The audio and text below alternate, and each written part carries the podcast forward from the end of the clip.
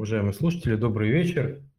Пока, собственно, по традиции, пока основная аудитория подключается. Расскажу вам, э, что сегодня, наверное, будет происходить. Напомню, что выходим мы по вторникам и четвергам. Также спешу прорекламировать наш блог, э, собственно, где мы пишем достаточно много аналитики по отдельным компаниям, отдельные гайды, лайфхаки по фондовому рынку. Собственно, тоже а, будем рады вас там видеть. Также спешу напомнить, что у нас э, все наши эфиры в формате подкастов выкладываются на основные стриминговые площадки том числе на YouTube. И если у вас не получилось э, послушать в онлайне, вы всегда сможете послушать в записи или там отдельные эфиры, которые получаются достаточно плотными, переслушать в тех кусочках, которые лично вам интересны. А сегодня, а сегодня у нас в гостях Алексей Астахов, это финансовый директор, CFO компании «Велес Капитал». Мы позвали Алексея во второй раз, он у нас уже был. Напомню, что в прошлый раз когда на, прошлый эфир вошел тройку самых прослушиваемых записей эфиров по итогам прошлого года, а их на секундочку было больше 70, по-моему. Вот, и это, мне кажется, отдельное личное достижение Алексея, поэтому мы с удовольствием пригласили его вновь. Да и, в принципе, если бы он не вошел в топ-3, мы бы все равно его пригласили рано или поздно. Алексей, добрый вечер.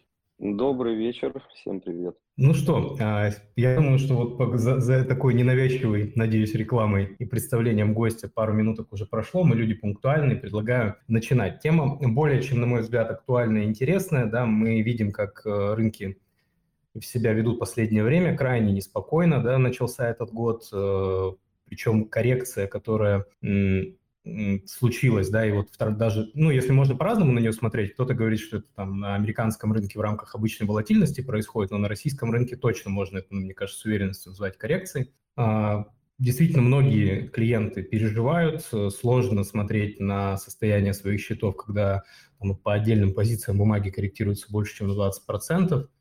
Сегодня мы видим, что рынки очень оживленно реагируют на оборот ростом, валюта снижается, хотя там, по доллару доходили до 80, по евро до 90.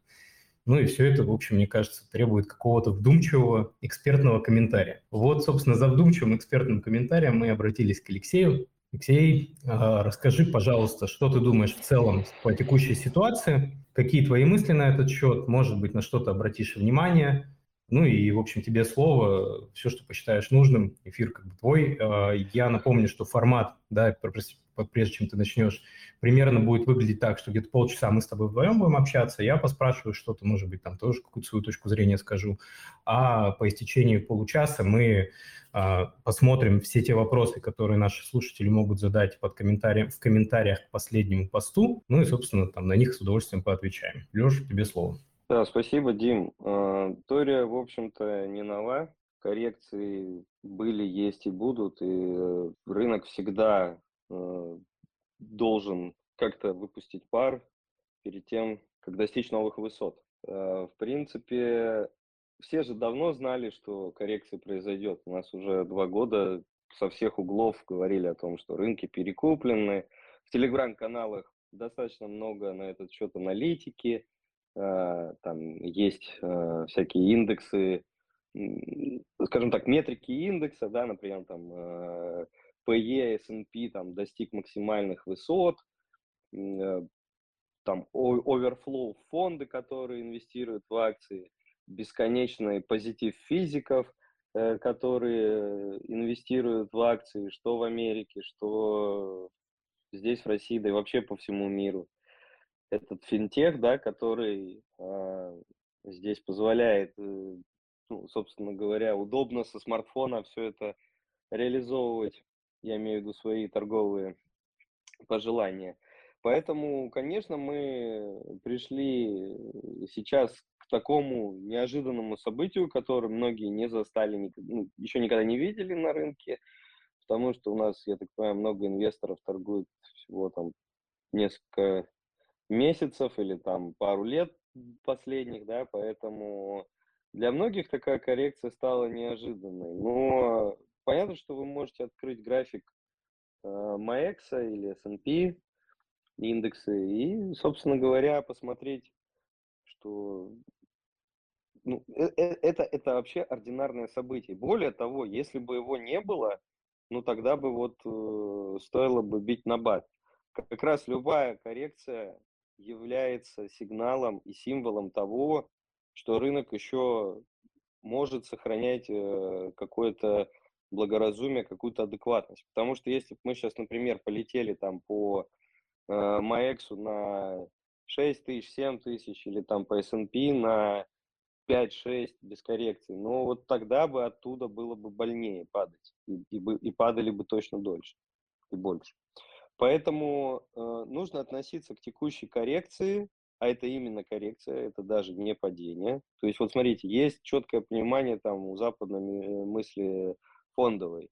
Все, что ниже 20%, э, это коррекция, все, что больше 20%, это уже медвежий рынок. Ну, у нас, правда, вот Маэкс, он получается сейчас чуть больше, да, упал, но это у нас своя история политическая. Здесь пока больше стоит все-таки смотреть на э, фундаментальные такие факторы экономические. Это лучше на S&P смотреть. Ну, там э, снижение не такое сильное. А, что, почему это все произошло, вы знаете, лучше, наверное, чем обычный там обыватель, потому что вы являетесь, собственно, здесь уже как бы слушателями этого канала. Ну, какое-то имеете понятие о ставках процентных и так далее. А, Давай на всякий случай еще раз, да, эту историю, там, драйвер, основной драйвер э, текущей коррекции на американских рынках, на российских, я думаю, тут, ну, да. так, мне кажется, только человек, который ну, лишен зрения и слуха, вряд ли может понять, почему рынки падают, а все остальные-то, в принципе, в курсе, да, так или иначе, хотят они того или нет. Uh-huh. А вот по Америке я бы еще раз, наверное, прошелся, да, ты говоришь о том, что инфляция разогналась, да, вот про эту историю, что Э, там, было принято решение о постепенном сворачивании сначала количественных мер, а потом уже ужесточении денежно-кредитной политики, росте ставки в долларе. Ну и на это как бы рынки не могли, если, собственно, опять же, возвращаться к тезису здравости фондового рынка, не отреагировать. И коррекция вызвана преимущественно этим. Или ты еще какие-то факторы выделяешь для себя? Ну, э, собственно говоря, э, да, повышение ставки это уже результат нескольких историй. Первое – это того, что у нас все-таки происходила эта вот программа КУИ, да, то есть, э, условно говоря, там американские э, монетарные власти накачивали экономику деньгами. Второе, у нас э, произошло, скажем так, нарушение цепочек поставок. Это тоже на инфляцию э, повлияло достаточно сильно цепочки эти, почему у нас нарушились? Потому что из-за ковида приостанавливались где-то производство, где-то логистика, э, где-то еще какие-то процессы, которые участвуют. Ну и, собственно говоря, вот это вот накачивание деньгами и э, история с цепочками, она привела к тому, что инфляция уже там в США максимальная за 40 лет. Сейчас, э, ну, по канонам классической монетарной политики нужно поднять ставку, чтобы инфляция уменьшилась. Собственно говоря, это и происходит. Почему падает рынок, учитывая то, что вырастет ставка? Не забывайте, что все-таки основ, основой э, оценки являются модели, которые в себе имеют ставку, э, скажем так, ставку денег. Ну, там она называется по-разному в разных моделях, там, ставка дисконтирования, еще там есть разные названия.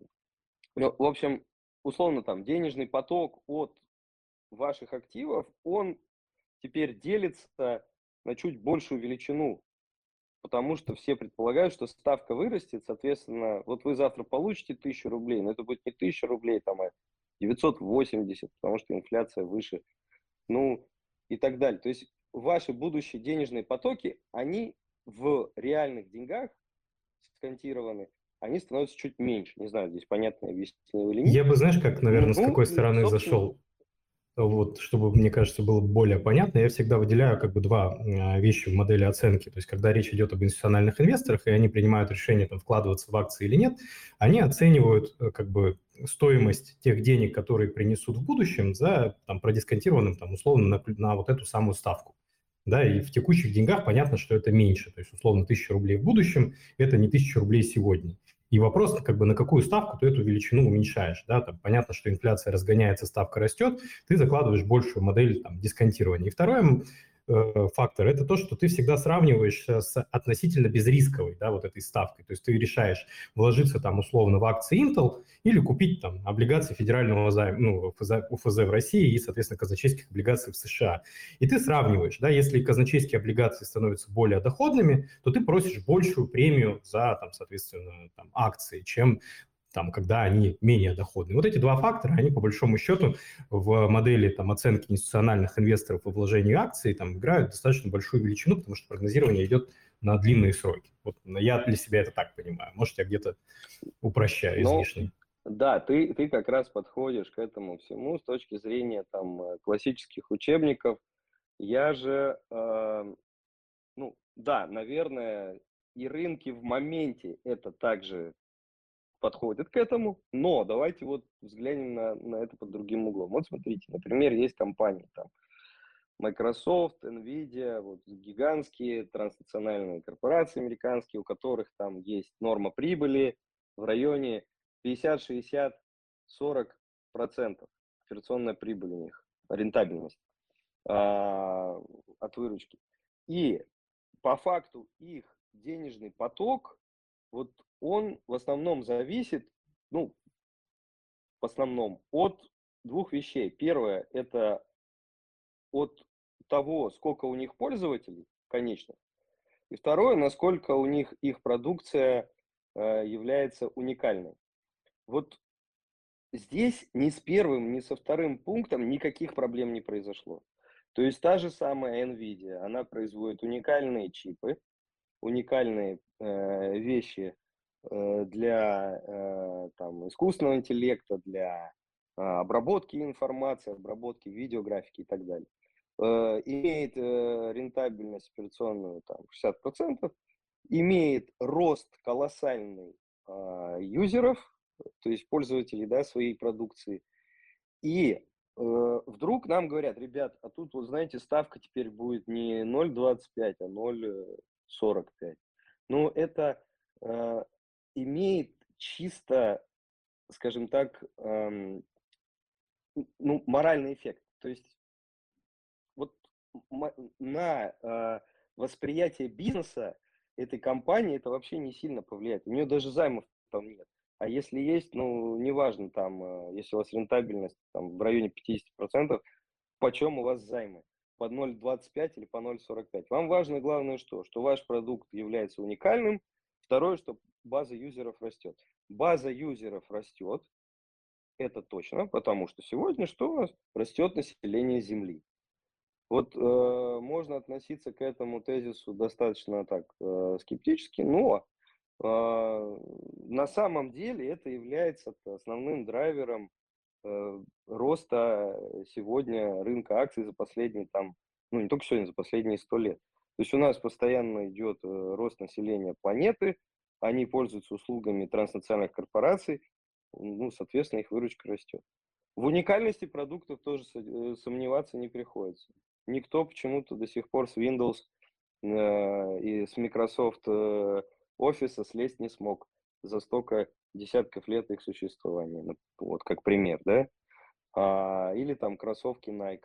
Никто их меньше любить не стал, еще больше, потому что ну, модели там очень интересные есть, например по, как по мне. Вот, поэтому вот эти два фактора остаются. У нас ковид, да, он нарушил цепочки, он э, повысил смертность, но население, здесь откройте счетчик в интернете, есть там счетчик населения Земли. Он просто идет вот накрутка постоянно, что население растет каждую секунду. И вот эти вот фундаментальные факторы вы должны всегда иметь в виду, когда понимаете, когда э, говорите о рынке. А, фундаментально не меняется картина. Локально, да, у нас идет э, вот эта вот история со ставками, но она вторична, и эту вторичность рынок в итоге преодолеет. Ну, ты скорее к тому, что как бы условно рынки могут ошибаться в долгосроке, да, то есть как бы, когда мы оцениваем там, перспективы тех или иных бумаг, да, какая-то реакция, она может быть там достаточно ну, агрессивным. При том, что в целом да, как бы, по бизнесу, и мы видим, что отчеты, которые выходят по компаниям, да, если смотреть на компании как на бизнес, а мы именно этот подход как бы в своем канале всегда пропагандируем, то в общем-то, бизнес хуже-то не стал. Да, и в этом смысле, ну, как бы такие коррекции действительно могут восприниматься, как, знаете, сезон распродаж, что, в общем-то, тот же бизнес, даже там с очень хорошими там растущими показателями можно купить дешевле. Ну, на мой взгляд, это, это здорово, и лишь бы были, что называется, свободные деньги, да, и вера в рынок в целом. Да, да. А вот во-вторых, смотрите, как интересно, я еще что подметил, э, здесь история развивается. То есть Федрезерв э, дал закончить хорошо год финансовый всем финансистам. Все супер, рынки отросли на максимум. В январе выходят эти данные о том, что у нас, собственно говоря, а, там 15 декабря это было заседание э, ФРС, Э, что там уже было решено о том, что будет поднятие ставок, но опубликовано это только в январе. То есть настолько слаженно монетарные американские власти действуют, давая участникам зафиксировать хороший год и начать новый там, может плохо э, или как-то, или там, например, этот год скомкать, но тот дали хорошо закончить. Это очень вот интересный фактор, который прямо в этот раз бросился мне в глаза. А, так еще. Интересно. Слушай, по поводу, давай чуть, ну, мы достаточно подробно осветили там то, что происходит в Штатах, да, и там наша позиция, она действительно, мне кажется, в этом смысле солидарна, да, что мы считаем, что там отдельные бумаги можно там по этим ценам покупать, потому что, ну, судя по тому, что выходит отчетность по крупным компаниям, и ну, она хуже не становится, действительно спрос возвращается, выручка растет, то есть ну, с точки зрения бизнеса как вопросов нет. Да? Там цены – это всегда такая штука волатильная, и если есть возможность купить дешевле, ну почему этого не сделать, если долгосрочно вы в компанию верите? Вот. И второй момент, который меня там сегодня беспокоит, да, я думаю, наших слушателей тоже, это то, что происходит в России. Вот э, с точки зрения там а, перспектив российского рынка, да, и там глубины этой коррекции, ты берешься дать какие-то там, не знаю, свои мысли на этот счет, или ты считаешь, что ситуация там принципиально непредсказуема? Ну, она принципиально как раз э, предсказуема, увы. У меня здесь нету каких-то розовых очков.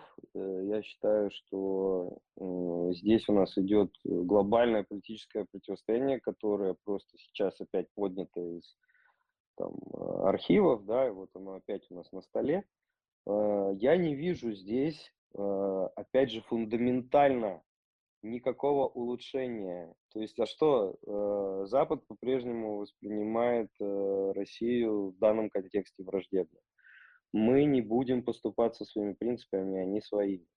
И вот фундаментально здесь э, ничего не меняется и не поменяется в ближайшие несколько десятков лет, наверное, может быть, там, несколько лет. Поэтому наш рынок, он будет всегда торговаться с дисконтом, именно ввиду вот этой вот политической истории. И, конечно, у нас тоже будет рост, если он просто будет везде, во всем мире – но он будет подавлен. И здесь, понимаете, это немножко сложнее. Придется выискивать больше, больше, больше тратить усилий на то, чтобы найти что-то менее рискованное, более стоящее. А, поэтому ну, вот здесь Слушай, все как раз похуже. Слушай, ну, с другой стороны, да, мы же и не торговались по тем мультиплай, с которыми торговалась Америка, да, то есть если в Америке мы видели там и 40 выручек, там, капитализацию, и в отдельных случаях и больше, то здесь, в принципе, таких значений там, ну, может, за исключением, там, я не знаю, Яндекса, я не видел лично, да и у Яндекса таких тоже никогда не было, да, там все-таки там 20 выручек было, по-моему. Вот. И кажется, что мы как бы и не доросли до тех значений, на которых там цены установили в США, и упали сильнее. Ну, то есть кажется, что этот дисконт, он еще сильнее стал, чем был да, ну, по понятным причинам, потому что, ну, действительно, ты прав, там конфликт, он никуда не делся, его там периодически из шкафа достают, так сказать, стряхивают пыль, отправляют в химчистку, и снова как бы им активно машут там со всех углов. Потом он опять как бы там в какую-то более такую затихающую фазу входит, соответственно, рынки там успокаиваются. Но глобально-то, смотри, ну, дисконты большие, да, конъюнктура ценовая на нефть, на металлы, там, на сырье более чем, да, там, ну, то есть мы по нефти пробили там нисходящий тренд какого с восьмого года, который был, да, то есть уже там видно, что мы выходим там какие-то принципиально там другие значения. Ну вот в этих условиях там не имеет разве смысла все-таки проделать какое-то ментальное усилие и выбрать там те компании, которые ну, там объективно вообще в полу? с точки, с точки зрения цен? Да, имеет, но эти усилия, они будут несопоставимо больше, чем э, по американскому рынку. И Б, вы должны всегда понимать, что это, песня может закончиться очень быстро, это как музыкальные стулья. А, поэтому всегда нужно иметь в виду вот этот вот э, наш, нашу особенность, что мы можем просто обвалиться из-за политики. Я не знаю, Штаты могут обвалиться из-за политики? Мне кажется, нет. Есть только там э, какой-то глобальный конфликт. А у нас, видите, отношение э, к фондовому рынку, оно совсем другое, нежели там. Поэтому у нас это, ну, собственно говоря, такое некое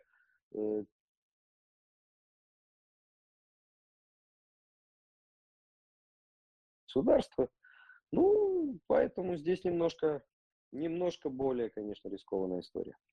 Но я знаю, есть ребята, которые любят дивидендные акции, а это вот чисто российская вещь. И Слушай, вот в сегодняшнем рынке. Угу. Ты классно, что ты вспомнил про дивидендные бумаги. Мы уже какое-то время назад, да, там с Андреем солидаризировались с той точки зрения, что кажется, что при текущих ценах на рублевые облигации и их доходности, да, там ФЗ больше 10, там в отдельные моменты уходили, да и в принципе как бы еще там тоже непонятно, завершен ли этот цикл подъема процентных ставок. Вот ты что по этому поводу думаешь? Вот если сравнивать дивидендные акции с э, облигациями в рублях, не выглядит ли история с облигациями как-то вот в текущем формате более перспективной? Вот прямо сейчас да, потому что э, рынок э, э, долго настолько сильно просадили. Вот смотрите, у нас более чем за два года там ОФЗ вместе с купоном сейчас принесли ноль. Просто, то есть, вот там есть индекс такой, индекс государственных облигаций с учетом купона. RGBI TF называется. Вот э, если откроете график, увидите, что э, там 25-26 месяцев у него нулевая, собственно говоря, доходность. Поэтому сейчас, скорее всего, на каком-то краткосрочном э, периоде будут очень выгодные и менее, конечно, рискованные вложения в э, долги. Я имею в виду банды, в первую очередь, конечно, там первую первого уровня и даже ОФЗ. Вот. А в долгосроке нет, ничего не поменяется, и э, все равно э, дивидендные э, бумаги, они будут обыгрывать э, облигации, просто, ну, ведь не все готовы переваривать такую волатильность. Да, понятно, Леш. А сориентируй по, вот, по твоему пониманию, там, на каком горизонте как бы, ты считаешь сейчас банды уместно покупать, а на каком, соответственно, горизонте уже имеет смысл присмотреться к дивидендным акциям? Если вы прямо сейчас хотите что-то брать, то, ну, скорее всего, это лучше делать именно в плане бандов. Потому что там, ну, может быть, сейчас там еще неделя-две корпоративный рынок, он э, такой с, с большим лагом реагирует все-таки на ставки э, на то, что происходит там в ФЗ, да, то есть, скорее всего, там в течение еще недели-двух э, будут снижаться цены на корпоративный долг, а так вот, ну, собственно, в феврале уже интересно, скорее всего, будут интересные будут доходности там. А, конечно, кто-то может сказать, ну вот смотрите, я сегодня бы купил Сбер уже плюс 7, а какая э, бумага мне из э, долгов дала бы сегодня там плюс 7. Да, вот сегодня рынок отрастает э, достаточно сильно.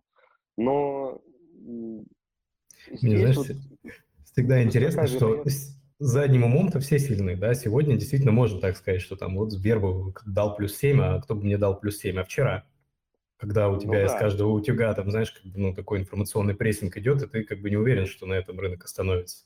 Это вопрос всегда о том, что ну, покупать бумаги э, на просадке психологически сложно, да, и особенно, когда действительно рынок там уже в районе низа, потому что там информационное давление, как правило, достигает максимума. Поэтому тут как бы не знаю.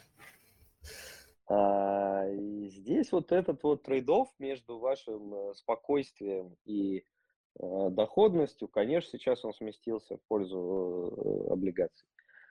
И он существенно сместится, потому что вы там не будете видеть вот эти вот э, минус 10, минус 8, ну и плюс 7 тоже не будете видеть. Ну, зато вы там будете получать сейчас, можно найти 12, 11 и э, там, 13 доходности. Это в моменте текущие купоны, ну, э, текущие доходности.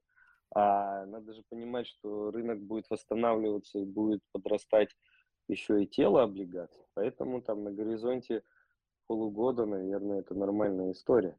Другое Слушай, дело, а что нам... Какую дюрацию вот выбрал? Ну, вот именно с точки зрения сроков погашения бумаги сейчас. Ты бы короткие больше? Сейчас... Нет, нет, э, вот средние дюрации, да, вот даже чуть, чуть подлиннее. 5 а, лет, 6-7, э, вот они выглядят интересными. Я не думаю, что мы сейчас получим какой-то релив по ставке ЦБ. У нас не будет э, точно пока что обсуждения снижения. Сейчас все говорят о том, что ставка вырастет. Но почему это происходит? Потому что у нас политика вмешалась, потому что у нас рубль по 80 был вчера. Поэтому вчера уже были ставки 10 на кону. Э, я имею в виду ключевую ставку ЦБ, все прогнозировали. Но именно вот сейчас наверное, скорее всего, э, у нас минимум рынка в плане, ну, точнее, максимум в плане доходности по облигациям. Потому что как раз, когда произойдет последний степ-ап по э, ставке ЦБ, тогда уже цены э, начнут все равно подрастать и доходности снижаться на, по облигациям. Потому что рынок больше не будет закладывать дальнейшие э, подъемы по ставке ключевой. Э, никогда не приходится минимум по ценам на конец цикла. Он всегда чуть раньше, чем э, цикл происходит, чем заканчивается цикл роста. Слушай, сори, что я так в разнобой немножко спрашиваю, да, э, если там некомфортно, тоже говори, там, я не буду сбивать тебя с мысли. А, о валюте. Вот кажется, да, что облигации сейчас еще хорошая идея, потому что, ну, курс он относительно высокий, да, ну, я имею в виду курсы рубль-доллар, что есть, как бы, судя по там ценовой конъюнктуре, по крайней мере, которая вокруг рубля складывается, есть как бы перспективы такого хотя бы локального укрепления. Кажется, в этом смысле рублевая облигация тоже как бы идея на среднесрочную такую перспективу, ну, краткосрочную скорее, да, неплохая.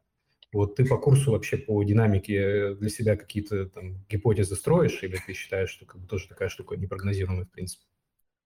Ну, вот как раз относительно курса, не знаю, я этот раз высказывал эту историю или нет, что наилучшим предиктором курса является сегодняшний курс. То есть э, как раз по валютным курсам это самая неблагоприятная штука в плане предсказаний. Но э, что здесь можно сказать? 100 рублей за доллар мы увидим, но это будет, ребята, совсем не скоро. И э, это просто мы увидим ну, ввиду э, естественных законов экономики, ввиду разницы э, реальной ставки в экономике. Это будет там, может быть, там в течение пяти лет, трех, десяти, я не знаю. Но на данный момент, э, конечно, кажется, что рубль э, перепродали, сегодня вот достаточно сильно на 2% он растет. А, здесь, ну, понятно, карты на столе, нефть 90, э, рубль 80, э, представляете, какой получает наш бюджет дополнительный приток выручки. Поэтому с такой нефтью пока сложно ожидать дальнейшего снижения рубля. А кроме того, сейчас же все еще и прогнозируют, что начинается цикл по нефти новый. 100 долларов за, за, за баррель это не вопрос там когда, Точнее, не вопрос, э, будет или нет, а вопрос, когда. И вот 100 долларов за баррель, скорее всего, точно быстрее наступит, чем 100 рублей за рублей За доллар. Да. Ну что, мы по-честному полчаса с тобой поговорили. Есть какие-то вопросы, кстати, которые ты хотел осветить, но я их предательски не задал. Слушайте, я не знаю, можно ли... А, а, ну, то есть мы же в достаточно официальном канале, поэтому там какие-то истории про альтернативные инвестиции, там криптовалюты. Слушай, да не, ну а что, почему нет? Мне кажется, людям это интересно. Почему не поговорить про это? Я у Алексея, в общем, это богатая достаточно экспертиза. Ты достаточно давно увлекаешься рынком альтернативных инвестиций, в частности, крип криптовалютами. Там тоже мы видели там драматическое снижение по биткоину в январе, да? А, там на фоне да, разного это... рода вещей. Но там как раз для этого рынка это нормально. А, там волатильность э, подобная, то есть там снижение в два раза за два месяца, это история вполне себе. А, хотя если вы посмотрите на котировки Яндекса, ну, окажется, что он тоже в два раза, знаете, тут сложился за несколько месяцев. Поэтому еще непонятно, что волатильнее. А по крипте интересно, ну, все, наверное, видели вот эту вот историю с э, докладом Центрального банка и с комментариями, которые поступают на этот счет со стороны других ведомств. Вот это вот противостояние очень крутое. Вообще это очень круто, что в России э, такие э, немножко не настоящие, да, там для, для, для нашей суровой экономики вещи как-то обсуждаются. Когда у нас президент произносит слово криптовалюта, я все время думаю, он серьезно его произносит, или он все-таки больше так как-то ну, поиграться. А, но так или иначе, очень круто, что такая дискуссия пошла, и, возможно, мы этот класс активов скоро будем видеть как вполне э, классический актив здесь у нас в России. Представляете, это ну просто будет э, революция и для э, пользователей, и для банков, и для брокеров такое немножко я бы это сравнил с НЭПом. Как раз НЭП у нас сто лет назад был, пора новый начинать. Ну, ты позитивно, да, смотришь в целом на этот класс активов при текущих Я позитивно, да, я позитивно смотрю, и даже тут вопрос не цен, а вопрос э, отношения, ну, скажем так, прогрессивного поколения, прогрессивных стран вот к этому. И мы не, не ну, вроде как не в стороне теперь будем от подобных штук, поэтому я считаю, что точно как какую-то часть своего внимания нужно направлять на этот рынок, смотреть и, э, ну, я не призываю там сейчас идти покупать, не буду давать инвестиционные рекомендации, но, конечно, когда какой-то актив только что упал на 50%, ну, есть хотя бы зацепка Э, что уже стоит на него обратить внимание. Хотя там, на этом рынке, там, 90% э, монет еще упадет еще там на 50 и до нуля. Поэтому там нужно очень аккуратно. Да, ну слушай, когда ты этим занимаешься, я за тебя не переживаю, когда люди, которые, соответственно, обладают меньшим опытом и экспертизой и не видели, там, мне кажется, волатильность на классических рынках, идут туда, я, конечно, немножко всегда переживаю, потому что надо очень хорошо уметь э, управлять там, собственными рисками, собственными ожиданиями, собственными нервами для того, чтобы такие волатильности от 50% переживать, да, потому что одно дело, когда ты так абстрактно об этом говоришь, а другое дело, когда у тебя там реальные деньги твои, да, и порой там существенные для уровня жизни, и ты видишь, как они вот так в два раза сложились, ну, эмоции, поверьте, непередаваемые, никому не, не рекомендую. Вот. Ну что, честно, полчаса поговорили, даже затронули как бы альтернативные классы инвестиций. Еще немножко, Леш, придешь третий раз, будем обсуждать инвестиции как бы в, в крепкие спиртные напитки и искусство, видимо. Да. Э, только, только, только это осталось еще у нас не, не, не обсудили. А так про российский рынок поговорили, про американский поговорили валюты затронули, облигации обсудили, даже до крипты дошли. Ну что, а, уникальная возможность а, поговорить с нами э, через чат в режиме реального времени, поэтому если есть вопросы, пожалуйста, в комментарии под последний пост и пишите, постараемся на все ответить. Вот. А я, тем не менее, там стартану, потому что уже есть порядка семи вопросов. А, озвучите по 5 оптимальных акций на 2022 год по РФ и по США, и по Китаю. То есть всего 15 бумаг, по нашему мнению. А, спасибо. А, ну, здесь я, прежде чем начну отвечать там какое-то свое мнение, я бы хотел сказать, что слово «оптимальный», оно очень сильно зависит от человека, который спрашивает, да, потому что у, у одних оптимум он там более долгосрочный и хочется там, да, потенциально более рисковых бумаг на горизонт там 5 плюс лет. Кто-то, соответственно, говорит о том, что ему нужно там что-то более там менее волатильное, более такое стоимостное, и это будет другой выбор. Все здесь все-таки как бы мы говорим про собственные какие-то да, убеждения, и не факт, что они вам подойдут. Я сразу такой дисклеймер дам. А, вот честно, да, еще в декабре, когда я думал про американский рынок, у меня такая была история, что широкий рынок покупать не стоит, да, и покупать имеет смысл отдельные компании, которые ты глубоко проанализировал, а, в бизнес которых ты как бы не сомневаешься, у тебя есть гипотеза, ты понимаешь, что по ценам они на тех уровнях нормальные, ты их приобретаешь. Если посмотреть после 20% просадки, да, то отдельные бумаги, на которые я, например, в декабре не смотрел, они тоже мне попали на радар. Ну, тут же Amazon, например, да, то есть он мне казался тогда как бы все-таки немножко оверпрайс, сейчас я вполне смотрю на это как бы нормально. А, на, соответственно, в принципе, на крупные там то, что называется там не фанк, а как они уже там, Netflix, по-моему, выкинули, да, Microsoft включили, я не знаю, какая новая аббревиатура. Mm-hmm. Вот, то да, выглядит, в принципе, отде- отдельные бумаги там вполне себе там, интересными но с точки зрения там, какого-то долгосрока, потому что, напоминаю, отчетность выходит, отчетность выходит неплохая. Вот, поэтому мой, мой топ-5 это, в общем, наверное, ну, точно а, Amazon, Э, я положительно смотрю на Facebook и на Google до сих пор, как бы считаю, что неплохие бумаги с точки зрения там, текущих цен и потенциального апсайда, который они могут принести. И э, там стараюсь идти в какие-то более мелкие компании, но опять же там, там на уровне там, 5% от портфеля, потому что там, ну вот, кажется, что там отдельные там хочется покопаться там в биотехах, они в полу вообще, да, то есть и там отдельные бумаги оттуда посмотреть, но именно понимая, что они там могут обесцениться в ноль. То есть такой просто ставка ну, на на отрасль. Вот, наверное, там по Америке мое мнение. Ну, Алексей, если поделишься, буду. Да, смотрите, по Америке я бы выделил, э, ну, то есть, по, если 5 акций, надо же диверсифицироваться все равно. Есть, э, Конечно. Э, Одно я... IT покупать нехорошо. Да, но тем не менее, вот я бы начал с них. Э, то есть э, те же чипмейкеры, э, такой как Nvidia, там, но если вы посмотрите всяких наших там блогеров и прочее, все ждали, когда она упадет. Ну вот она наконец упала, там 220, 230, 240. Берите отличная акция, 5-10 лет, это просто будет пушка.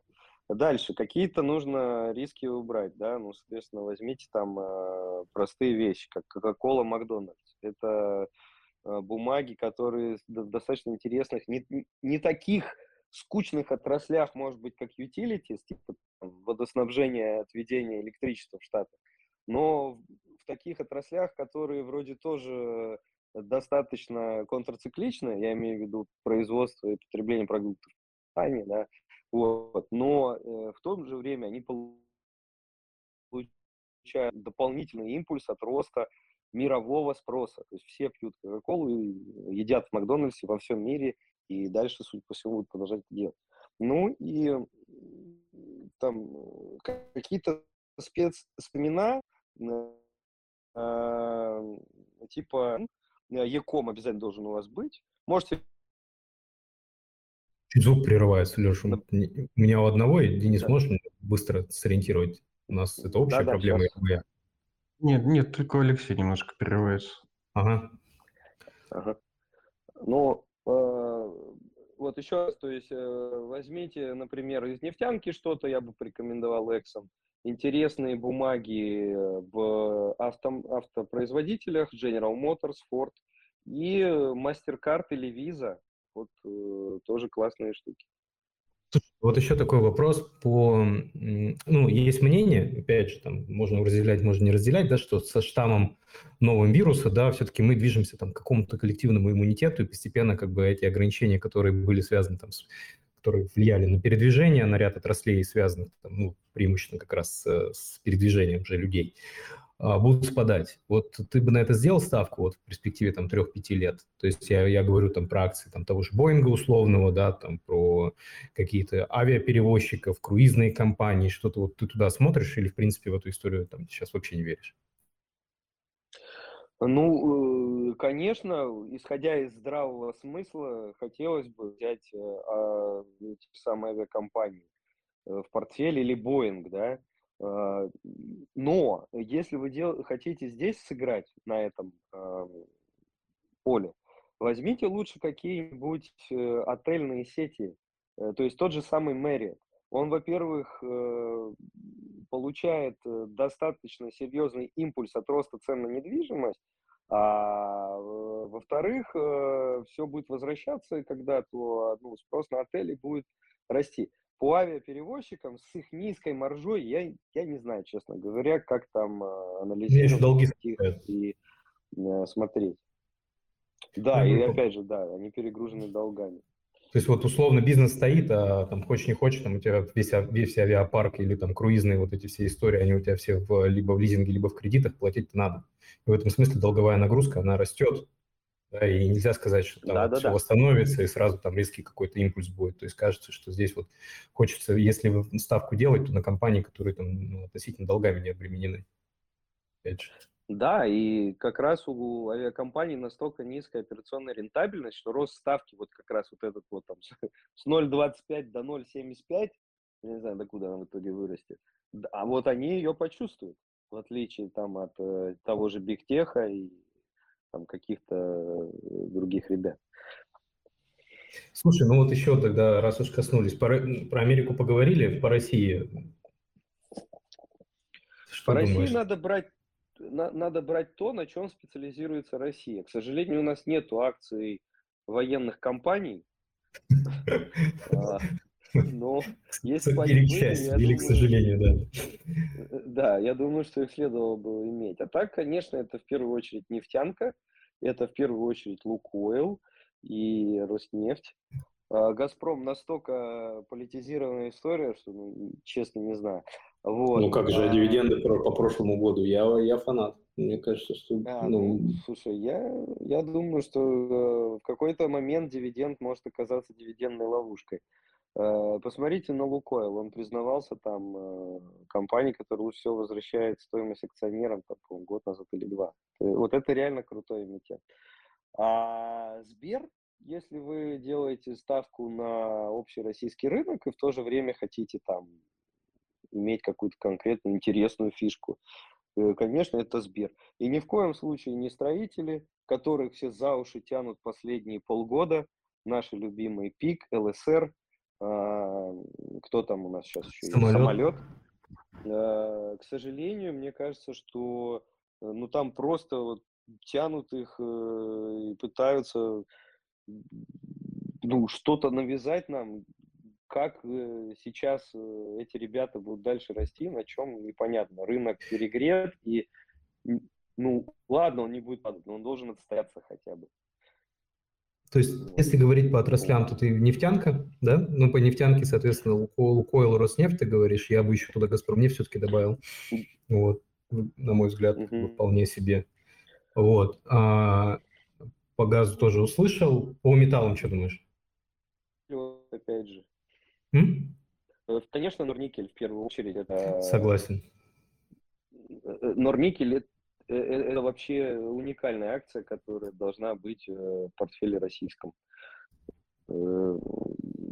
Русал, наверное, возможно, уже отыграл Яком? цены на алюминий. Непонятно, как себя дальше будет вести. Озоны, Якомерц? Русский нет. Русский нет. и Яндекс? не вижу никаких там даже. Нет, а, озоны, озоны сами знаете. Опять чуть звук прерывается. Стоит с MSCI. По Яндексу что думаешь?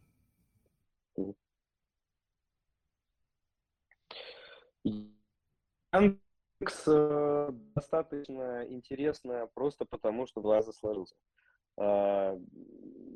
Конечно, в долгосроке бумага должна быть в портфеле. Из, из такого теха русского, ну, а больше нечего брать.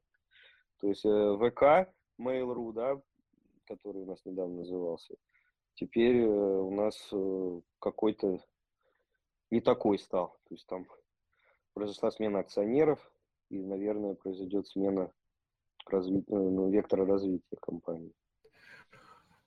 Ну, слушай, я не так там, скептичен по поводу ВК. Кажется, что по текущим ценам, там, что бы они не сделали, да, кажется, все равно это перспективная история, особенно там, учитывая игровое подразделение и процент от выручки, который она дает. То есть, в принципе, там можно посмотреть, ну, там Яндекс, я тоже, наверное, там за, ну, я и, в принципе, там лукавить и купил. Вот. По российскому рынку, наверное, вот, вот так. Ну, Китай, честно скажу, не очень... Ты вот что, кстати, думаешь по Китаю? Кажется, когда вот есть у тебя выход на глобальные а, рынки, по... если по-честному, то, ну, возьмите, тогда уж на Бразилию посмотрите. Да, Китай это такая ловушка у нас получилась для многих. И кейс с Алибабой очень показателен. То есть там русские инвесторы ее набрали, я так понимаю, во всех портфелях, в, в основном у всех была Алибаба, но как бы про доходность вы сами все знаете. Акция сильно упала и находится сейчас там на уровне 2017 года. А, по Китаю есть несколько классных имен. Пожалуйста, обратите внимание, есть у них такая история, называется Pindudu PDD. А, это очень крутая в плане бизнес-модели штука, где китайские юзеры объединяются в пулы для того, чтобы получить скидку а, у продавцов это настолько в крови вот китайцев, что она просто на, вот на низменном уровне обречена на э, успех. Если, конечно, они ее там политически не задавят. А, это вот то, что я по Китаю выделяю и рекомендую эту бумагу. А, что касается образовательных платформ, которые тоже в том году подверглись атакам со стороны китайских властей, ну, тут вот просто тоже как русский рынок. Может, политика дальше будет ухудшаться в отношениях, а может улучшиться. А, здесь не буду рекомендовать каких-то конкретных имен. Поэтому вот по Китаю всего вот, вот, вот история, например, Пиндуду, я советую посмотреть, интересно. PDD тикер. Ну, может, ее и нет, кстати, в русских брокерах в некоторых приложениях. Надо посмотреть. Я, честно говоря, там тоже на нее нет. Не, не настолько как бы эксперт по, по китайскому рынку, поэтому так глубоко не смотрел, но разберемся. Хорошо. А, так, я думаю, что мы ответили на там, основные идеи, которые мы сейчас там для себя выделяем. Пойдем дальше по вопросам. Времени немножко у нас осталось, поэтому будем побыстрее чуть двигаться. По Intel что думаешь? Чипмейкер, недорогой, дивидендный, Слушай, все классно. А, они э, мало того, что недорогой и дивидендный, так они еще и собственное производство а, в, на территории США сейчас будут запускать базовое по чипам и все меньше зависеть дальше от Тайваня и вот этих вот э, возможных политических историй. А, плюс, э, ну, достаточно сильно разжалован в глазах инвесторов этот эмитент, Поэтому Intel точно нужно э, брать и, ну, как минимум, дивидендами наслаждаться сейчас. Да, но я бы сказал, что это долгая история, да, то есть не факт, что это будет отыграно там в ближайшие месяцы, то есть это не спекулятивная штука, это как бы вот если есть много причин, почему стоит бумагу держать в портфеле там 3 плюс года, но вот так на коротке никто не знает, да, что будет, ну просто тоже от меня такой Не, конечно, на, на коротке нереально с ней там угадать. Она просто очень дешево стоит уже достаточно давно, да, и как бы как впервые про Intel, по-моему, заговорили мы год назад, то есть и с тех пор как бы ну, цена там не, не сильно-то изменилась, поэтому тут как бы ждать и ждать. Но в целом бумага, конечно, перспективная, согласен. Так, а, ФРС заявил, что повышение ставки вскоре будет оправдано. Благодаря каким инструментам они обеспечат эту оправданность? Интересный вопрос. Ну, инфляция, это, мне кажется, банальный ответ. Ну, когда у тебя там в экономике инфляция там рекордная за 40 лет, мне кажется, можно оправдать что угодно, включая повышение ставки. А, так, ну, звук, да, звук, ну извиняемся, периодически Алексей отваливается у нас, но мы, мы боремся, мы как бы мы держимся, поэтому. А, так, бабушка год назад по совету менеджера купила длинную ФЗ. Сейчас, ну, привет менеджеру, во-первых, да, и, и длинному ФЗ. В итоге по портфелю минус 10. Что и посоветует? Ну, кажется, что теперь уже держать. Ну, я не знаю, что. Уже ничего. Да, то есть все, что, в общем-то, могло там произойти, плюс-минус там 1% уже как бы в цене, да, и поэтому как бы сейчас, ну, как-то какие-то радикальные движения предпринимать, кажется, будет потенциально больше вреда, чем пользы. Ну а так, Александр, подпишите ее на наш телеграм-канал, и мы уже много времени говорим про то, что длинная дюрация, там вот особенно когда цикл подъема начался, ну не лучшая идея. Сейчас, естественно, мы там как бы по-другому на это смотрим, но и ставки все-таки другие уже все случилось. Так, как думаете, почему рынок касается цены приобретенного актива, а потом идет в обратную сторону? И если выйти из актива, то идет тогда туда, куда надо. Ну, тут, э, ну, вряд ли я склонен думать, что кто-то следит за ценой, по которой вы приобретаете этот актив, да, то есть это как бы скорее нет. Вот, просто рынки, в принципе, волатильны, а когда вы смотрите какой-то конкретный там, актив, и у вас интересует какая-то конкретная цена, ну, это просто закон Мерфи, да, что называется, что она вокруг него гуляет. Но в целом у этого ну, рационального объяснения, на мой взгляд, нет. Просто так, так, так, так бывает. Вот. Бывает и по-другому. Ну, а тем более, если вы говорите про Боинг, который, в принципе, в боковике лежит, то вероятность там этого события, она как бы возрастает, да, то есть одно дело, когда это какая-то трендовая бумага, там, пусть растущая или падающая, другое дело, когда это бумага, которая находится в широком там, боковом диапазоне, понятно, что она будет касаться любых цен внутри. Но здесь можно посоветовать, если человек так ощущает, ну пусть торгует контртренд, и тогда все будет наоборот. Да, согласен. Хорошая шутка для ценителей контртрендового юмора. А, объем финансового рынка в мире сильно вырос и в последние годы составляет около 102 триллионов долларов. Если наступит медвежий рынок, что будет с этой суммой? Она в самом деле может начать снижаться. Люди могут начать выводить деньги с фондового рынка и начнут инвестировать в другие активы, недвижимость и так далее. Ну, я не знаю, как, Алексей, как ты, я в этом смысле смотрю, что там недвижимость, не сказать, что контрциклично к фондовому рынку. То есть мне кажется, что если в долгосроке посмотреть, там плюс-минус цены, они двигаются там достаточно сонаправленно. То есть тут скорее, в принципе, в экономике много денег, да, они утилизируются там в активах в том числе в недвижимости. Как только там ставки начинают расти, да, переток, он скорее там в облигации происходит, и поэтому там более рисковые классы активов там сжимаются по капитализации. Но в целом это как бы всегда надо понимать сообщающиеся сосуды. Деньги как бы не сжигаются, не там, ну, появляются преимущественно, да, там вряд ли там, сильно они там, сокращаются, денежная масса, она, как, как правило, всегда растет. Поэтому тут надо смотреть просто, куда это потечет, этот ручеек. Ну, конечно, здесь вот смотрите, вы просто себя поставьте на место людей, или, или, или вот как вы, как вот вы заработали там лишние 10 миллионов на фондовом рынке, вы хотите их как-то как-то сохранить, но вы, наверное, пойдете купить квартиру. А кто-то заработал 10 миллиардов долларов, пошел, купил себе небоскреб. Э, поэтому, когда все хорошо, это цены и там растут. А когда все плохо, ну, покупать ни квартиру, ни небоскреб не на что. Поэтому здесь абсолютно, ну, прямо пропорциональная зависимость. Корреляция здесь э, прямая. А, так, дивидендная акция NVIDIA сложилась вдвое. Какие, какое ваше мнение о перспективах восстановления? Но здесь, Михаил, я бы посоветовал смотреть больше за отчетностью, да, все-таки, ну, цена – это важный фактор, э, когда вы определяете, там, в какую бумагу вы входите, какую бумагу вы докупаете, но в целом объектом, да, исследования всегда должен быть бизнес компании. И в этом смысле следите просто за квартальной отчетностью, да, и перспективами.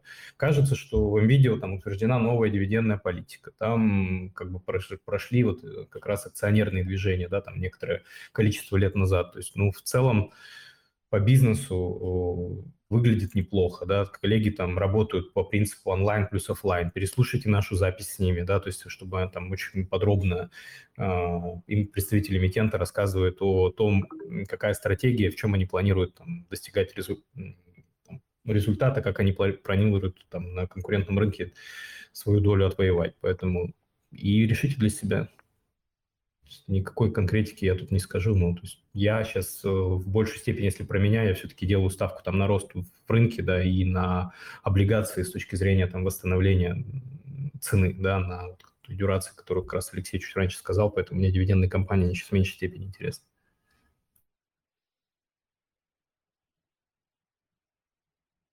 У тебя, я так понимаю, нет по видео инсайтов? Нет, я не отношусь к людям, которые воспринимают эту бумагу, к сожалению. А почему? Слушай, я не понимаю, честно говоря, как, э, как это бизнес-модель и, ну, скажем так... Э, да там, по-моему, наоборот, очень просто все, нет? Подходы. Ну, то есть коллеги, нет, как, я... что они делают? Они говорят, мы обеспечим нет, ну, самую быструю доставку бытовой техники в регионах. разбирал их бизнес, ну да, то есть просто видишь, еще проблема в чем, что мы живем там в крупных мегаполисах, а у нас так? одна да, модель восприятия. А когда ты там живешь в регионе, где у тебя как бы из ближайшего там либо там, Али, Али, с Алиэкспресса ждать там несколько недель, либо ты можешь 15 минут там из видео заказать курьера там или забрать в магазине. Но чуть другая логика, поэтому понятно как бы история, на которой они делают ставки, да, там логистические центры про свои плюс дистрибуция, плюс быстрая доставка. Ну дальше вопрос, вы в это верите или нет. Ну, любой э, эмитент э, второго, третьего эшелона в России – это предмет специальных исследований и знаний. Поэтому я э, к ним отношусь, ну, только вот, которые знают, те, с теми работаем. Видео не знаю ничего специального, поэтому не работаю. Михаил, переслушайте эфир Prime Video, и у тебя будет время тоже переслушай. Так, как, как смотрим мы на Сигежу? Ну, как раз это, видимо, к предыдущему комментарию по поводу второго, третьего эшелона и специальных знаний. Ты не смотрел на Сигежу? Слушай, э, глобально классная вещь э, в плане цены на доски. Мне тоже, кстати, нравится. И картон ну, то еще. Есть, э, кто? И кар... фанера, по-моему, и картон еще. А, вот. Мне кажется, что история интересная, но смотри предыдущий комментарий. То есть, э, понимаете, мы не знаем, где там какие подводные камни. Вот им завтра предъявят дробление бизнеса через 10-20 э, лесо, лесозаготовительных э, компаний. И все. Поэтому вот как здесь подстелить салон? Я не понимаю. Ну, а так-то как... все классно. Э, ребята да, делают. Да, и по Капексу, кстати, там, ну, ну, в принципе, основные там истории, которые должны были быть проинвестированы, они проинвестированы. Сейчас, собственно, будет э, какой-то ретерн уже от этих вещей, да, и там в ближайший год-два ждем там отдачу по выручке, изменения этих показателей. Понятно, что там те риски, о которых Алексей говорит, они лечатся в целом так, диверсификацией. Да. Вот, но там рынок кажется перспективным, да, в России тем более, как бы мировой, ну, спрос мировой на эту продукцию, он есть. Как бы объемы понятные, там объекты, которые там у них есть, и угодья лесные тоже понятные. Поэтому если в эту историю в целом верите, ну, как бы держать там какую-то небольшую часть, почему нет? Вот. Так, следующий вопрос. Будет ли ротация после подъема ставки из акций стоимости в акции роста? А, вот, кстати, да, будет ли ротация после подъема ставки? Про российский рынок речь или про американский? Василий, прокомментируйте. Скорее всего, про американский. Сильно упали. А вообще была ротация в стоимость? Я что-то как-то пропустил. Это не ротация в стоимости э, из value в рост, а из роста в value тоже не, не заметил. Сейчас все упали достаточно синхронно по американскому рынку. Да, там какие-то хай-бета стоки, которые волатильны, может чуть больше, но глобально ну, просто тут еще хочется какой комментарий дать. Вот если посмотреть прошлый год, да, глобально. Ну и плюс, ребят, мы 20 дней всего падаем. Это очень это очень мало. Да, сори, ты прерываешься, поэтому я тебя как бы иногда, видимо, перебиваю чуть-чуть. Я говорю, что глобально, если прошлый год американский посмотреть, да, на, на индекс S&P, вот ты увидишь там определенное количество драйверов этого роста. Там в целом пол индекса это как бы оно корректируется уже достаточно давно. Если посмотреть там остальные, сколько их там тысяч бумаг, которые в индекс S&P не входят, они тоже чувствуют себя уже давно не лучшим образом. То есть сказать, что там была какая-то там ротация в value, ну, я ее не увидел, по крайней мере. Сейчас год начался с того, что упали и те, кто драйвил рост как бы в прошлом году. Вот, ну, и, и вот мы про это, собственно, и там вещаем уже без малого почти час. что там можно посмотреть. Вот поэтому я как-то так на рынок смотрю по ретроспективе, нет? Да, согласен, согласен. Так, тут опять теория э, про, там, про то, что хомяков кто-то разводит. Э, не будем, наверное, серьезно на этом останавливаться. Вот я сколько лет на рынке все никак не это. Так, так и не уверовал в эту историю. Скажите, пожалуйста, что думаете про Тесла? Вот он мой любимый вопрос.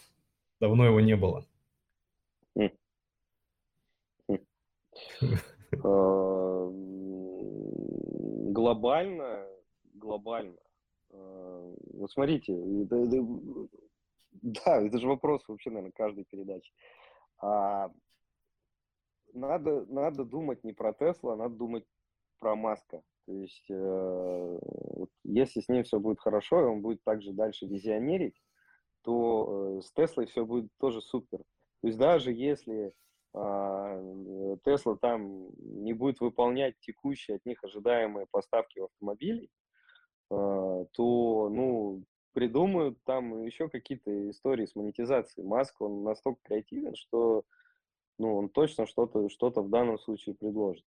Это будут там и подписки на машину, и там э, прошивки новые, и э, весь вот этот environment, который будет... Торговля углеродным, да, вот этим квотами. Это точно круто. Да, да, да. Это точно крутейшая вещь, которая дальше должна просто драйвить рынки. А американский рынок, он еще отличается тем, что они очень любят вот такие вот крутые, бесконечно неадекватно оцененные штуки, но они должны существовать для того, чтобы показывать, что для чудес есть место в современном мире. И Тесла это вот как раз такая история. Это красивая история американского фондового, фондового рынка. И если бы ее не было, ее стоило бы придумать. Потому что это как э, кристальная мечта многих э, американских там, ну и вообще мировых бизнесменов. Сделать вот такую крутейшую инновационную компанию и плевать на то, что э, мультипликаторы завышены. Какая разница, Слушай, какие они, если денег напечатают столько, сколько нужно?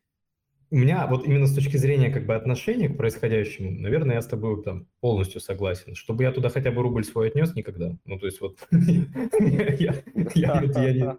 я как-то так, знаешь, на Теслу смотрю, мне все классно, все нравится, только без меня. Ну, как бы вот пока я там живыми деньгами как бы нет, не участвую, мне, мне все очень нравится. Вот. Но в целом я, конечно, там не могу посоветовать это как объект для инвестиций, если честно. Ну, а, как правило, никто и не советует. Вот в российском поле я не помню ни одного человека, который бы советовал эту бумагу.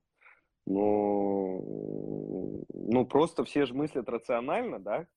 Э, как может быть там а, так, такие мультипликаторы? Просто беда в том, что рациональными является всего одна десятая процента человечества. Поэтому, ну, здесь не нужно мыслить рационально. Я согласен, просто это все-таки вопрос, когда это, знаешь, как бы абстрактные деньги какие-то, к которым ты там отношения не имеешь, это одна история. Когда это живые деньги, на которые как бы у тебя там есть определенный бет, ну, это все-таки другая история, да, и понятно, что там все, что мы видели, сложилось как сложилось, да, и можно было заработать, вопросов нет, но могло быть и иначе. Конечно. Ну, как бы поэтому рынок, ну, как бы, что хочется сказать, да, рынок, на котором сейчас Тесла там, работает, он конкурентный, прежде всего, да, и конкурентный сильный. И дальше там понятно, что там много будет зависеть от того, как они будут исполнять там свои обязательства по бизнесу. Конечно, я согласен с Алексеем, что там, зачастую на это смотрят там, там сквозь пальцы, да, потому что действительно там красивая история, все понятно. Но я сторонник того, что рано или поздно все это вокруг, ну, так или иначе сойдется на реальном бизнес-вэлю, который будет. Надеюсь, что он будет хороший для тех, кто в это инвестировал. Окей. Um, что скажете про акции ритейла, в частности X5 и Магнит? Почему бумаги X5 так сильно упали? Есть ли у них перспективы роста? Что с Walmart и Target? Какие бумаги интереснее?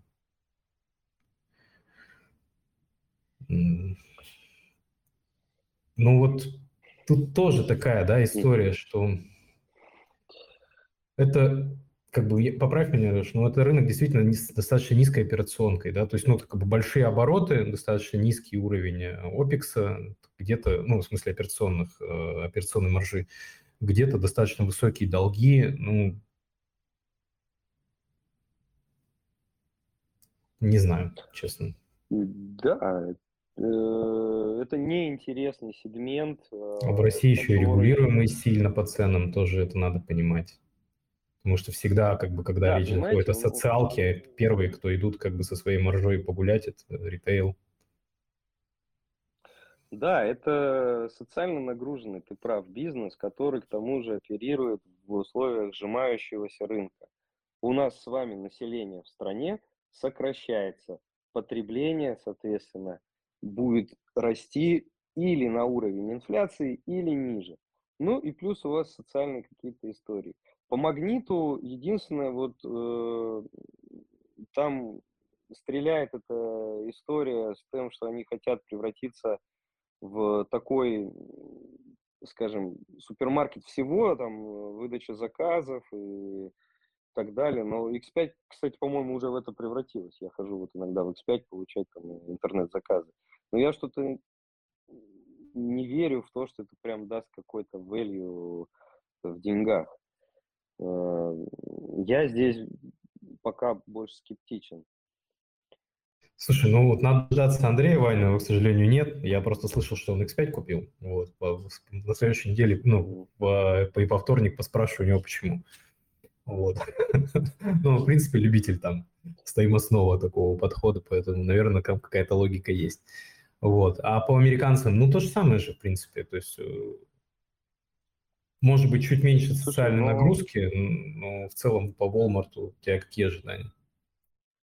Я думаю, что, э, во-первых, по Walmart не забывайте, там есть дивидендная доходность, и она в районе там 1,7, по-моему. Сейчас, наверное, или 1,6, да.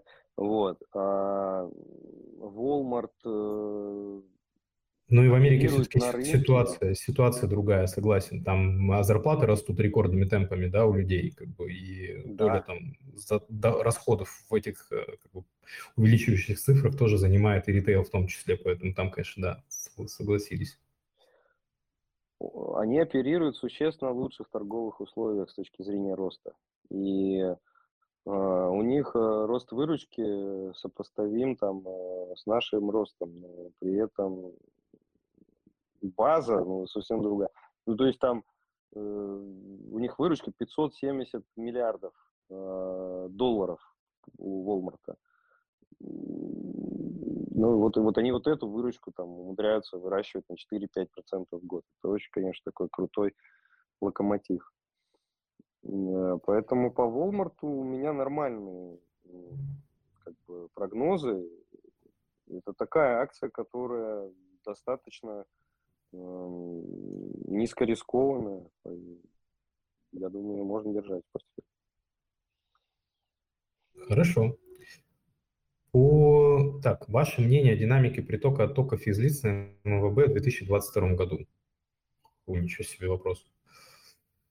Mm. Ну, Михаил, у меня тут как бы я, если посмотрите, я весьма последовательно высказываюсь по этому поводу, да, то есть у меня мнение какое? Вот все-таки давайте там объективно на макроэкономику смотреть, да, у нас реальные располагаемые доходы у населения снижаются. Это тренд он как бы не одного года. А, доля людей, которые зарабатывают деньги а, в объеме больше, чем они их тратят, тоже невысока, да, и тенденции к увеличению, к сожалению, такой там явно не имеет. Поэтому вот что касается количества пустых счетов, я здесь как бы вот вообще как бы поднимаю руки вверх, я не знаю, сколько их откроют. Как бы выглядит, что много. Сколько из них будет реально там активных э, с регулярными пополнениями, с фондированиями? У меня оценка сверху там до 9 миллионов. То есть ну, вот, вот в принципе в стране там порядка от 9 до 11 миллионов по разным расчетам людей, которые зарабатывают денег больше, чем тратят. Вот это потолок как бы рынка частных инвестиций в России. Вот, ну, если смотреть по состоянию на сейчас. Может быть, этот тренд развернется, может быть, у нас как бы жизнь ну, там, в этом смысле наладится, и я там, смогу дать другие оценки. Ну вот, мое мнение такое. У тебя, Леш, есть какое-то на это что-то соображение? Хотя вот говорят, вот, что вот в крипту 2 триллиона долларов отнесли. Да нет, я здесь не, не могу прокомментировать. 2 триллиона рублей. В смысле, я слышал такую оценку, откуда ее взяли, как бы, где эти 2 триллиона рублей. Вот. Видимо, где-то где где, -то, они есть. Ты знаешь, я, я кстати, э, э, Дим, я, кстати, соглашусь с этой оценкой. И, э, ну, просто вот на основании... А напомни, объем, объем депозитов общий был 27 триллионов, да, физлиц? По-моему, ну, да, что-то такое, 29 или 30, да, что-то такое. В принципе, 10% рынка вот. депозитов, ну, немало, согласись. Э, конечно, немало, и это, кстати, вот мне кажется, достаточно достоверная оценка. Это просто субъективно, я так оцениваю, где у кого сколько по знакомым и по э, друзьям. Э, ну, так и есть. А, а фондовый а рынок, там что-то было 6 или, или 9 триллионов рублей, я вот я не помню, вот именно если говорить про объем частных. Ну, Центральный банк публиковал доклад, я, к сожалению, вот не помню цифр. Не помню тоже, не знаю. Ну и динамика понятная, да, то есть ставки падали долгое время, а люди искали как бы, возможности получать дополнительную доходность, поэтому логично, что там альтернативные источники плюс фондовый рынок, они достаточно агрессивно в деньгах прирастали. В этом году, соответственно, депозиты опять покажут там, ну, достаточно хорошие значения, да, то есть цифры будут высокие. Посмотрим, посмотрим. Что можете сказать про акции Русагра? Ну, я держу. У меня, я там позитивно на них смотрел, и как бы вот в портфеле они у меня есть там на небольшую долю. Мне как, понятный бизнес. Кажется, что там небольшую часть там широко диверсифицированного портфеля бумага может там иметь место. Хоть и нелюбимый Алексеем там второй российский, или если не третий российский эшелон.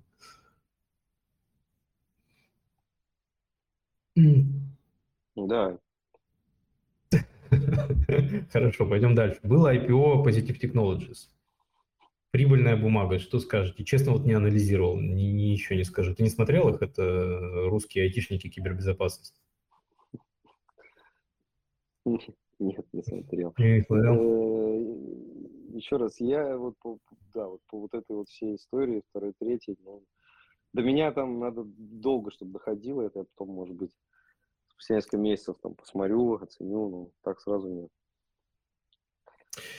Что скажете про флот? Я так, имею, я так понимаю, что речь идет не про военно-морской, а все-таки про аэрофлот, да? Ну, мы не, ну, косвенно касались можно. этой. Совком, думаешь? Я не знаю, флот... Ну, уточните, нас... да, уточните, пожалуйста, вопрос. Там как бы есть э, несколько гипотез, что это за компания может быть, в зависимости от того, что это за компания, э, скажем мы разные. Вот. А, что думаете про детский мир? бумага сильно упала. Ну, тут, честно, не прокомментирую, наверное. Вот, я глубоко в эту бумагу не анализировал. Ну, ребята, детский мир, э, э, про, про детский мир, смотрите, просто задайтесь вопросом, э, в каком находятся они, в какой ситуации. То есть, опять же, снижающийся рынок. Э, э, рынок э, демографический, ну, просто катастрофически выглядит сейчас для детского мира. Да, переход на а, удаленные продажи, интернет-каналы, но мне кажется, что вот так вот глобально ничего светлого в детском мире произойти не может. И я вот, например, бы не рекомендовал эту бумагу.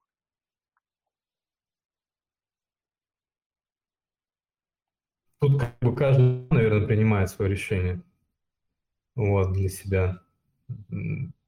Показатели, но тоже там, да, а на какие вы смотрите с другой стороны, да, потому что, ну, выручка-то окей, а как бы состояние там капитала, долгов, всего остального, да, и перспективы рынка. Ну, тут, опять же, у каждого свое восприятие, тут свои гипотезы, во что вы верите не прокомментируем. Вот. Все-таки про Совком флот спрашивали. Ну, я вообще не смотрел его. честно. Ничего не скажу. А, слушайте, там э, по э, Совкому, в принципе, история, ну, она достаточно тяжелая в плане того, что, насколько я помню, э, у них капексы, которые планируются в ближайшее время, ну, там просто они безграничны.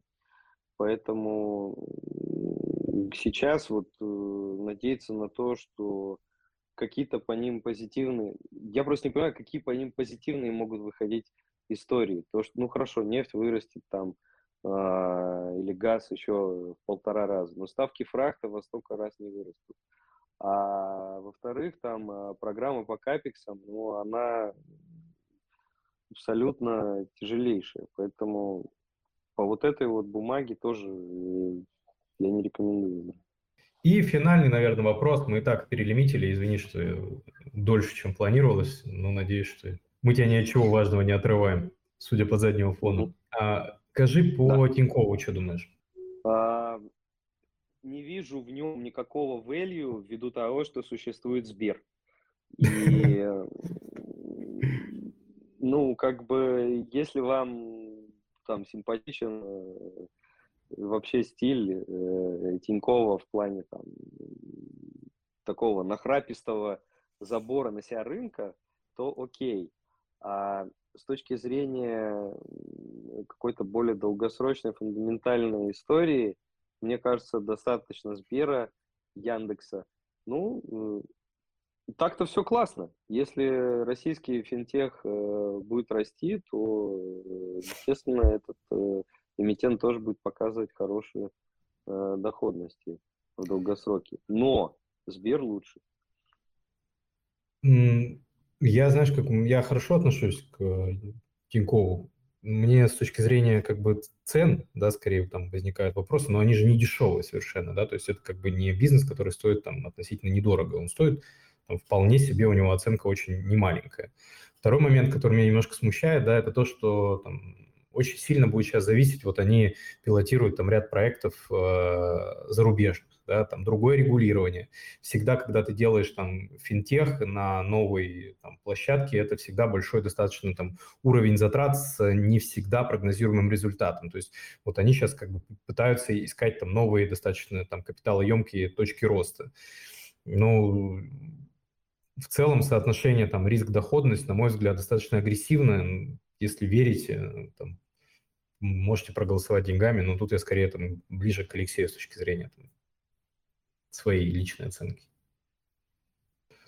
А, ну и по углю, финальный вопрос, я тебя, видимо, обманул, Леш, по поводу, все-таки появился еще один, давай на него тоже ответим. Ну, по углю у нас традиционная точка зрения такая, что как бы, понятно, что текущая конъюнктура рынка там неплохая, да, долгосроки уголь – это первое, на мой взгляд, что будут пытаться заместить другими источниками энергии, да, потому что с точки зрения там, выбросов СО2, углеродных налогов э, выглядит самый такой первым кандидатом на, так сказать, э,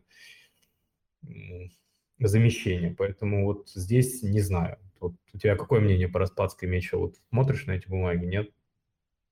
Ну, я, честно говоря, э, по Распадской я не любитель вообще вот нашей угледобычи, потому что очень часто, к сожалению, как это не цинично звучит, но в финансовом мире это называется негативный сюрприз. Это любая авария и последствия, это э, негативные сюрпризы. Поэтому да, ты, ты прав, что там, наверное, сейчас будет там энергетический рынок расти, и какое-то время это может там, быть оправдано по вложению. Но э, настолько велика вероятность э, вот этих вот негативных сюрпризов, аварий и так далее, которые могут сильно влиять на цену, просто за один день ее обрушивать на 30%, на 40%, что строить какие-то вот модели э, достаточно сложно. По Мечелу, э, ну, сами знаете, бумага достаточно древняя на нашем рынке, даже легендарная, я бы сказал. Вот. А, И бумага очень волатильная. Я, я ей не торгую последние несколько лет. И, ну, никакого там смысла в ней тоже особо не вижу, потому что любая бумага, которая ну, у нас когда-то торговалась там по тысяче, а теперь торгуется по 60, ну, или там по 100 даже, как сейчас, да, э, ну, это история, да. просто посмотрите на график предыдущий, все будет понятно. У меня, знаешь, ну, наверное, заканчивая сегодня наш с тобой эфир, мне кажется, что в мире вот там сколько, 4,5 тысячи бумаг, да, ну там российскому инвестору доступно порядка, я не знаю, сколько сейчас, двух тысяч, наверное, из них. И выглядит, что среди этого разнообразия, ну, там есть разные соотношения там, риска и доходности. Да? Какие-то там оптимальные, там, может быть, например, компания роста, которая там дивидендов не приносит, но имеет там хорошие перспективы, там, в классе рисковых активов там, иметь оптимальное это соотношение. И компания, которая там, генерирует стабильную выручку, там, платит дивиденды, тоже имеет там, оптимальное соотношение, просто другое. И вот из этого всего вот, ну, ну, есть что выбрать да, на этой кривой. Вот кажется, что вот эти бумаги, они ну, для меня не относятся к бумагам первого выбора, да, то есть это какая-то очень специальная история под какую-то очень там глубоко проработанную гипотезу, на которую вы делаете ставку.